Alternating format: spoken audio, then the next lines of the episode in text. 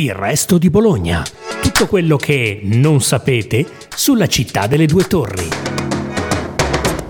Buongiorno a tutti, sono Benedetta Cucci, giornalista del Resto del Carlino e questo è un nuovo episodio del podcast Il Resto di Bologna.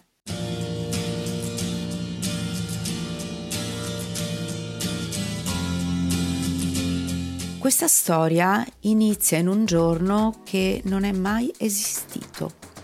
È il 5 ottobre del 1582. Beh, a dire il vero non lo è, perché il 4 ottobre di quell'anno, un giovedì, si andò a dormire e ci si risvegliò direttamente il 15 ottobre, un venerdì. Zac! Dieci giorni tagliati di netto da un signore che a lungo fu soltanto un uomo, un professore, con tanto di prole, ma che ad un certo punto, il 13 maggio 1572, si ritrovò papa. Ugo Boncompagni, passato alle cronache dei secoli come Papa Gregorio XIII, di salti temporali ed esistenziali nella sua vita ne ha fatti parecchi, del resto era un intellettuale. È stato un perfetto bolognese, Ugo Boncompagni colto, arguto, amante dell'astronomia, della musica, col senso degli affari eppure lungimirante, visto che a 47 anni, con la volontà di assicurarsi un erede e già ordinato sacerdote, decise di avere un figlio con una donna nubile, tale Maddalena Fulchini, correndo il rischio di far scoppiare uno scandalo e di pregiudicare la propria carriera. Prima di ricevere la tonsura nel 1539, rito che precede il conferimento degli ordini sacri, Ugo Boncompagni era stato docente di diritto all'Università di Bologna, dove aveva anche studiato e si era laureato in diritto civile e diritto canonico, l'attuale laurea in giurisprudenza. Nel 1539 rinunciò alla cattedra e, su invito del cardinale Pietro Paolo Parisio, si recò a Roma, dove fu nominato giurisperito e poi nel 1542 sacerdote.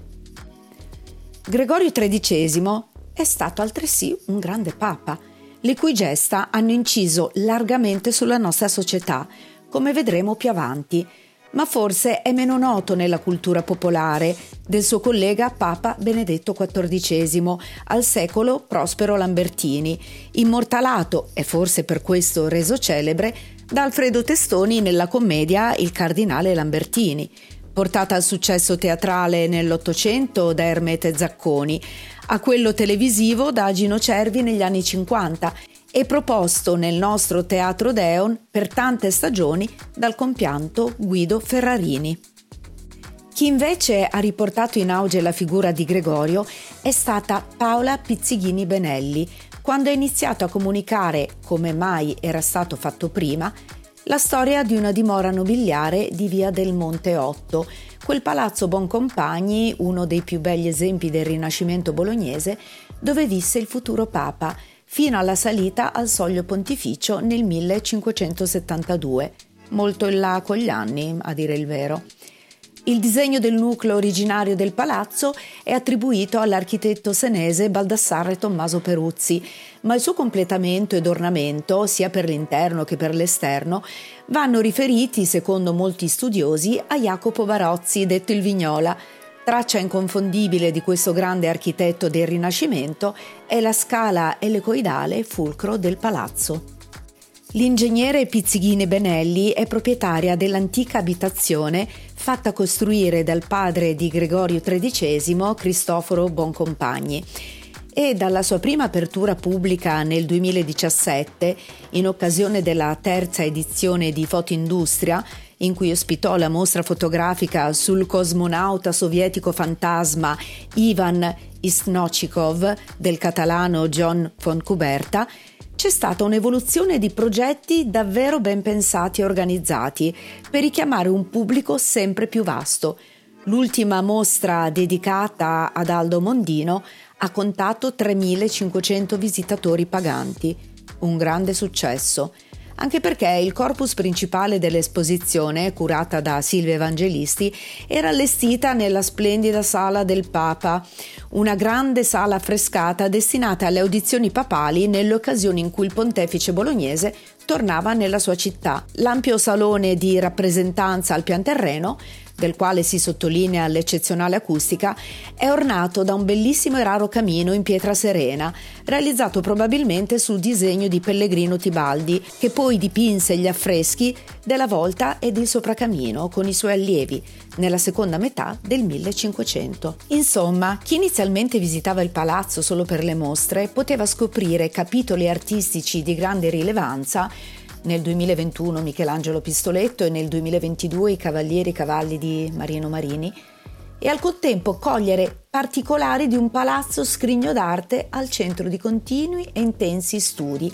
che quotidianamente portano alla luce nuovi elementi e nuove curiosità.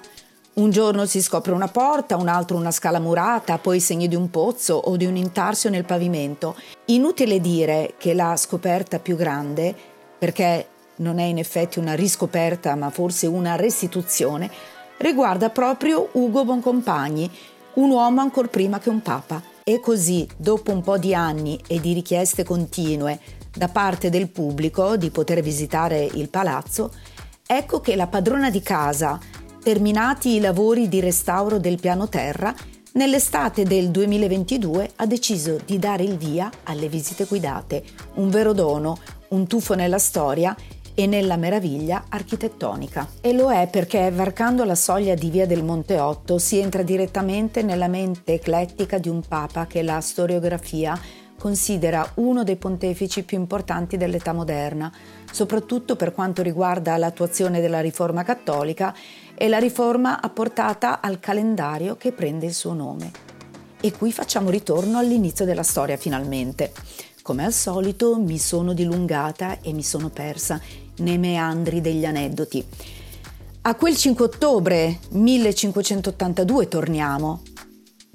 a quella data che non è mai esistita, perché il Papa, con una grande passione per l'astronomia e i corpi celesti, decise di introdurre il nuovo calendario che passò da Giuliano a Gregoriano e che divenne quello ufficiale di quasi tutti i paesi del mondo. Ma perché Gregorio taglia dieci giorni?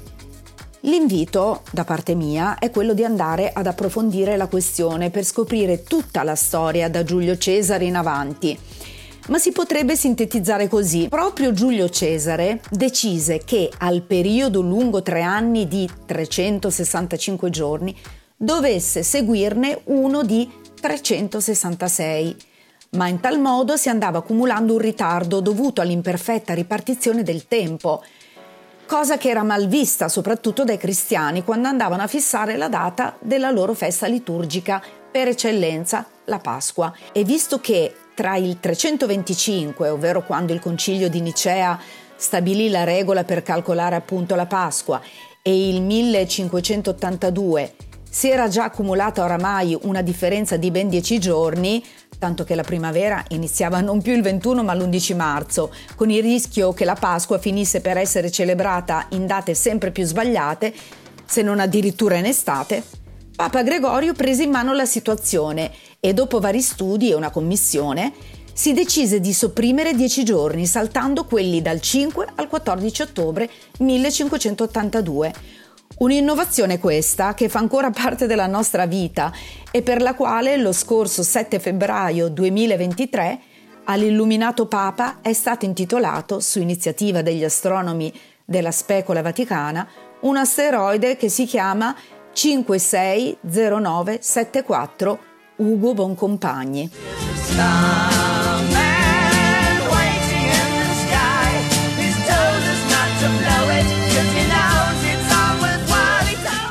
C'è un momento della vita di questo uomo papa che non sia finemente pensata. L'episodio del figlio Giacomo è tra questi,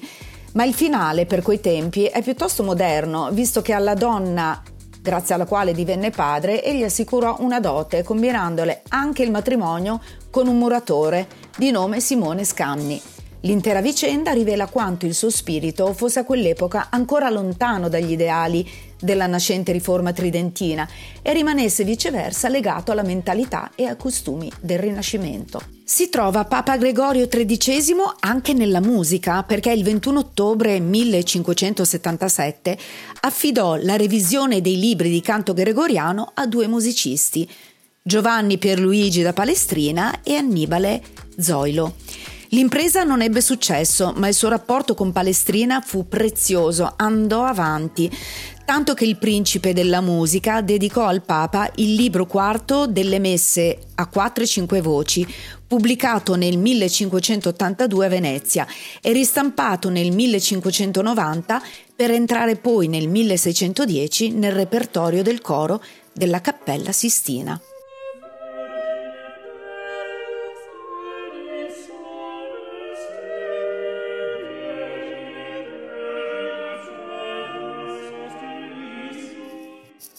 Ed ecco spuntare Papa Gregorio nel mondo della moda, per così dire. L'Università dei Sartori, l'odierna Accademia dei Sartori, che forma i maestri del futuro, nacque infatti nel 1575 alle falde del Campidoglio per sua volontà.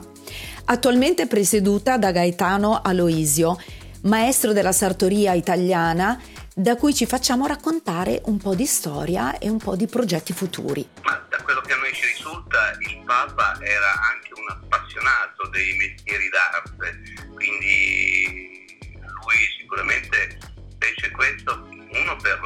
per dare una certa regolamentazione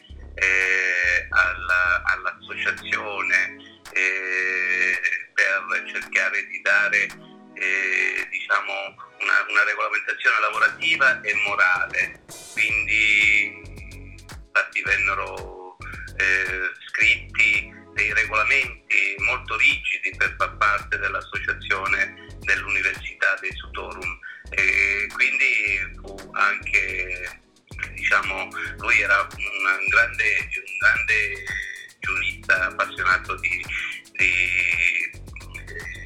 diciamo di, de, della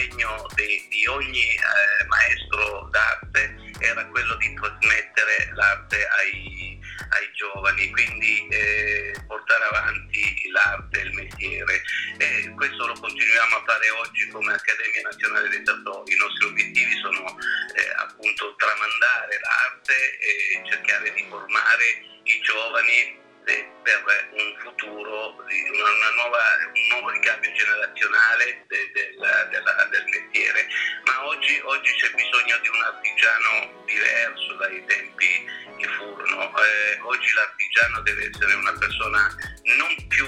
eh, solo e soltanto a, che, che, tratta l'arte, che tratta il mestiere, che sa fare il mestiere, ma oggi c'è bisogno di un imprenditore, di una persona molto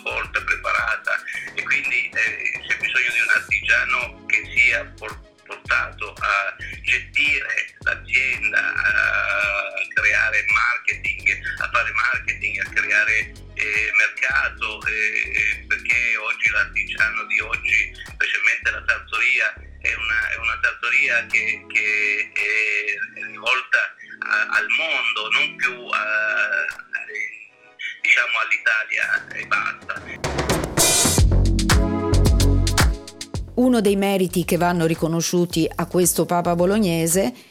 come Papa moderno, fu quello di avere inoltre compreso come la battaglia a favore del rafforzamento del cattolicesimo dovesse essere combattuta anche sul terreno della cultura, attraverso un rilevante e qualificato impegno soprattutto nel settore delle scienze sacre e degli studi ecclesiastici. Durante il suo pontificato Roma divenne una vera e propria fucina di iniziative culturali e di imprese editoriali. Operò inoltre una politica sottile ma decisa che ben si può immaginare anche solo ammirando la galleria delle carte geografiche affidata al domenicano Ignazio Danti nei palazzi vaticani, un'Italia frammentata ma riunita nei suoi appartamenti. E infine ancora un occhio avanguardista sull'arte e sul sociale. Fu tra i primi pontefici a farsi ritrarre da una pittrice, Lavinia Fontana, e forse memore della sua vicenda con la donna che gli diede un figlio, pensò alle ragazze da marito in difficoltà, piaga sociale ben nota. Nel 1583, nella sua Bologna, fondò un Monte del Matrimonio, che ancora esiste avendo ampliato gli scopi di beneficenza ed è a poche strade da Via del Monte, un istituto di previdenza che raccoglieva donazioni per favorire le nozze di ragazze prive di dote.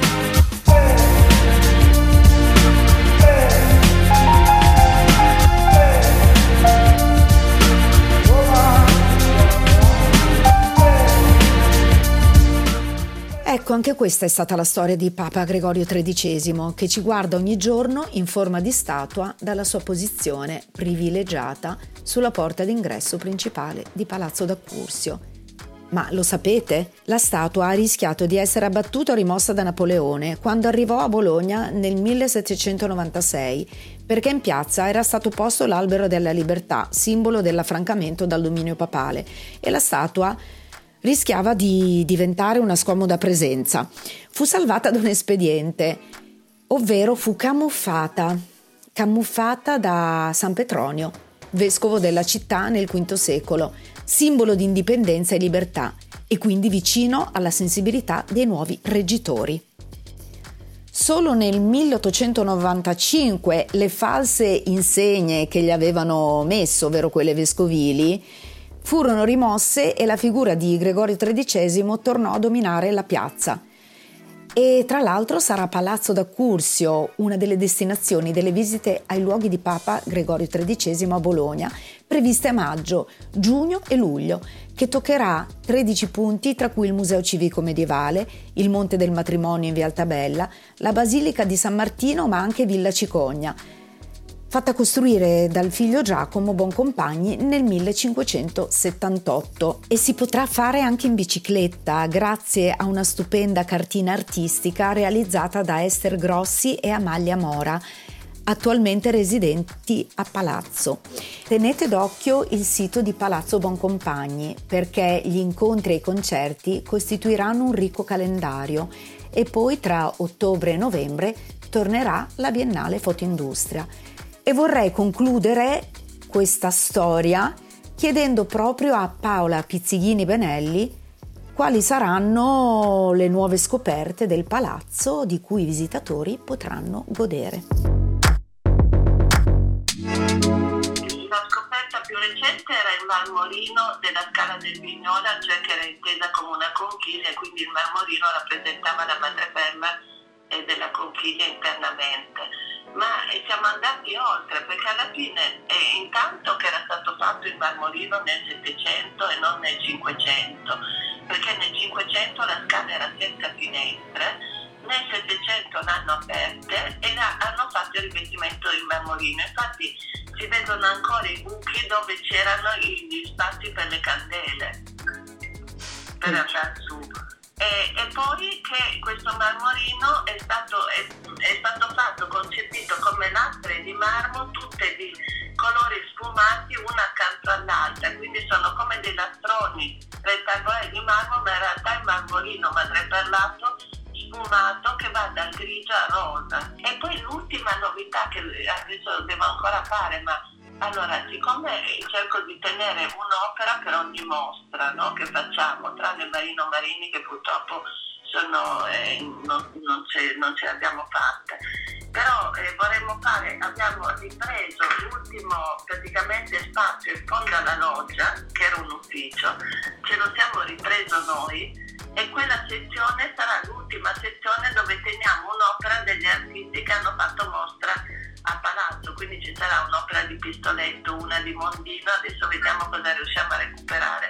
La Paoletti che è stata la prima, cosa riusciamo a recuperare di, eh, di Marino Marini. Ecco, questa, questa nuova diciamo, saletta espositiva che è proprio in fondo alla loggia ed è rialzata rispetto alla loggia perché praticamente praticamente il primo piano di Via Goito, cioè fa parte del nucleo originario del palazzo, da lì si vede il nucleo originario che ha comprato i compagni, ma da lì c'è una prospettiva totalmente diversa della loggia perché si vede dall'alto e in maniera completa, quindi si vede il cortile del palmento e poi tutta la palladiata appunto fatta dai compagni fino ad arrivare in via del monte. Quindi si ha la prospettiva di com'era originariamente il palazzo prima che i compagni lo ingrandissero fino a via del monte. Grazie per averci ascoltato, seguite ancora il resto di Bologna, il podcast della redazione del resto del Carlino.